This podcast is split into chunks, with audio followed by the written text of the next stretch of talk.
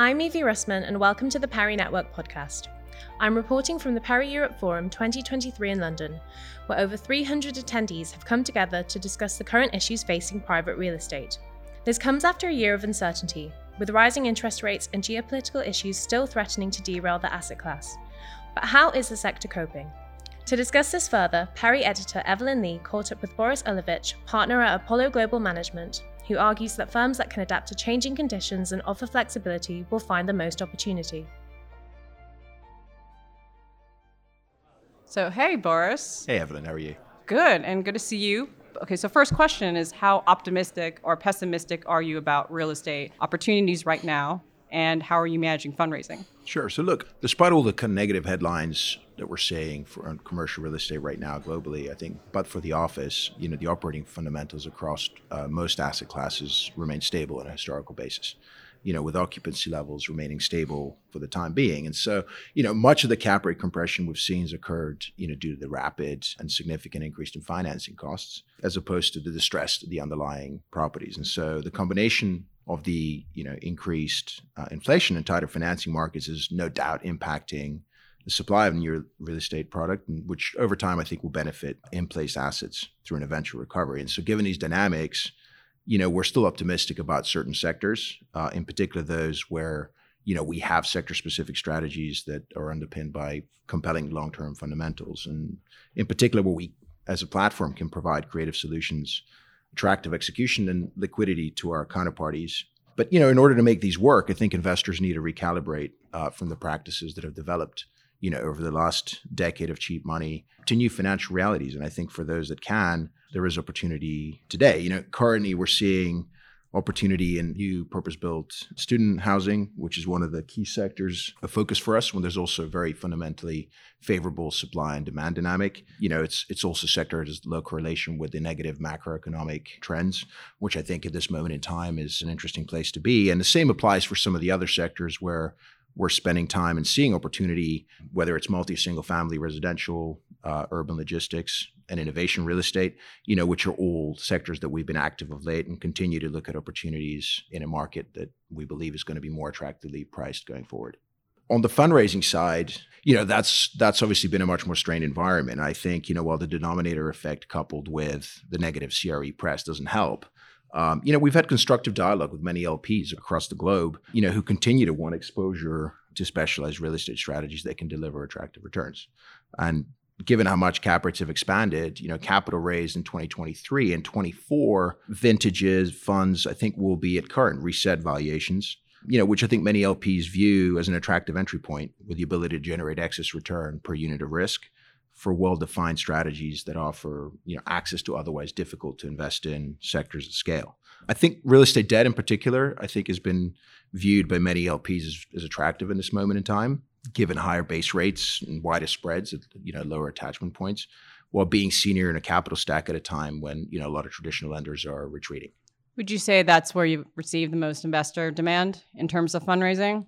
I, look, I think it's been it's been interesting across the pitch. I would say, you know, so we, you know, we're definitely in dialogue, you know, with LPs on the real estate debt opportunity, where we have a market leading platform, you know, in Europe as a non traditional bank lender. Equally, we are seeing significant demand for our distress and special situations business which generally tends to operate as a capital solutions provider, which in this moment in time is particularly attractive. And we're equally seeing, you know, interesting dialogue with LPs on our core plus strategies where we're very sector and within sector focused for those strategies where valuations are starting to look attractive relative to long-term intrinsic value, but where, you know, the underlying asset performance is, is still doing very well despite the current environment we're in.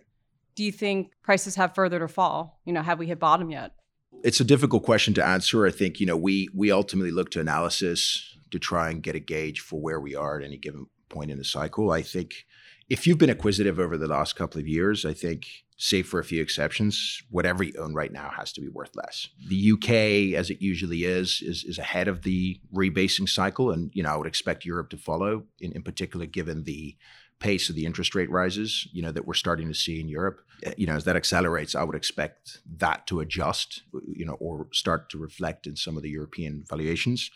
Whether this is trough, I think will be very asset class specific. I think it will also be, you know, very linked to whether assets are primary or secondary in both location and quality. And ultimately, I think it's also going to be very capital stack specific. You know, in particular in jurisdictions like Germany and Sweden, where you know, as a market, we're coming off particularly high multiples, you know, against a very low cost of financing market, you know, which I think will contribute to further strain in that market, right? What we've seen so far has really been value declines mostly driven by that higher financing or refinancing costs, you know, and the continued standoff between buyers and sellers right now, which is, you know, which is creating that bid-ask spread, I think, is manifesting itself through significantly reduced transaction volumes, you know, at near or at, you know, decade lows. And, you know, there has to be a, you know, capitulation point at some stage, in particular with inflation proving a lot stickier than I think a lot of participants in the market would have thought six to 12 months ago. And so in short, I think, you know, something something's going to have to give. You know, I think in particular, given the cheap cost of capital is clearly gone and probably gone for some time. And I think equally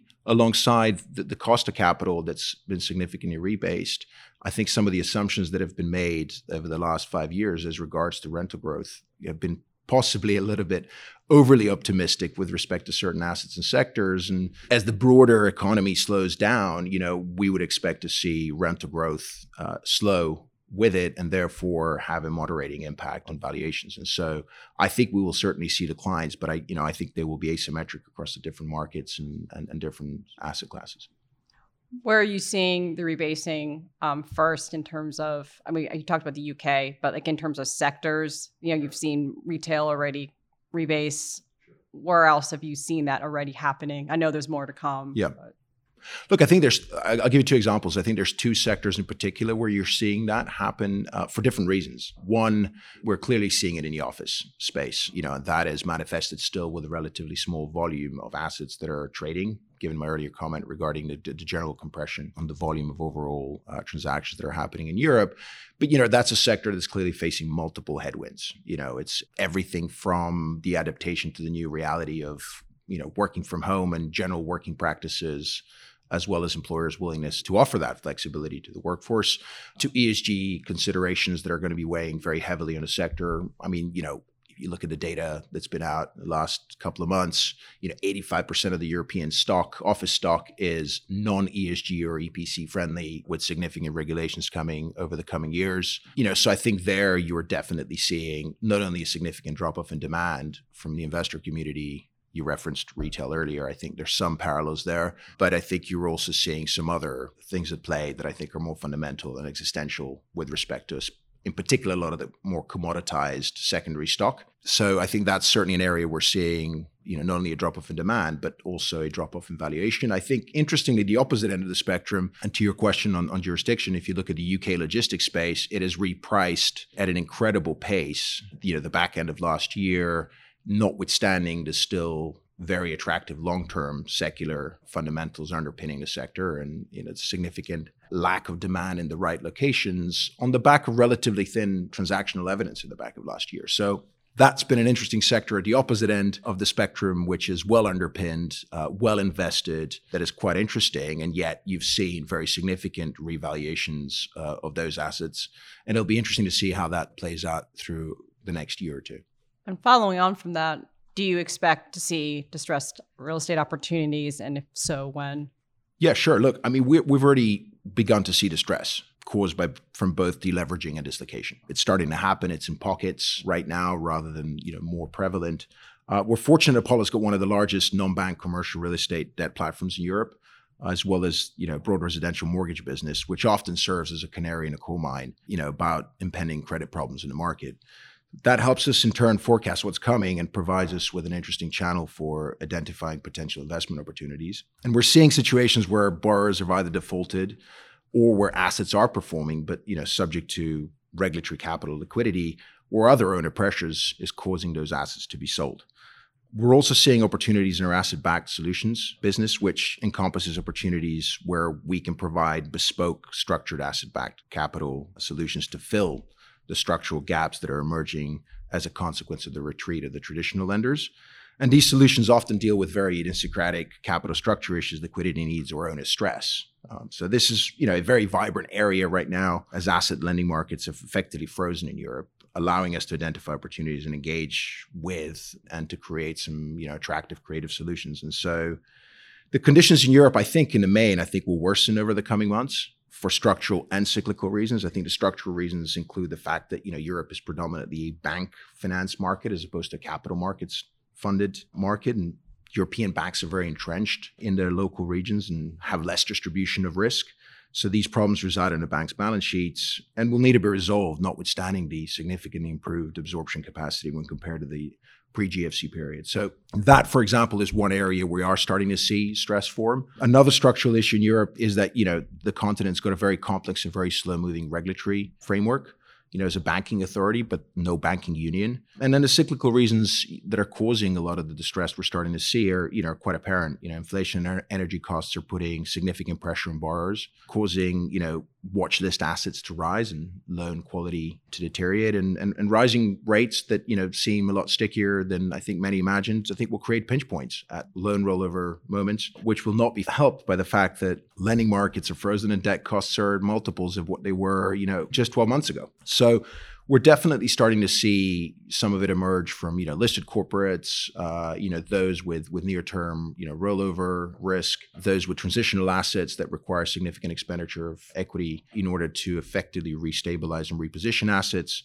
and you know we're starting to engage with that opportunity you know in the main. As to the earlier discussion in office, you know, as to you know whether that yet is a distressed opportunity, I think is probably a little bit too early to tell from the perspective of actionable distressed opportunity.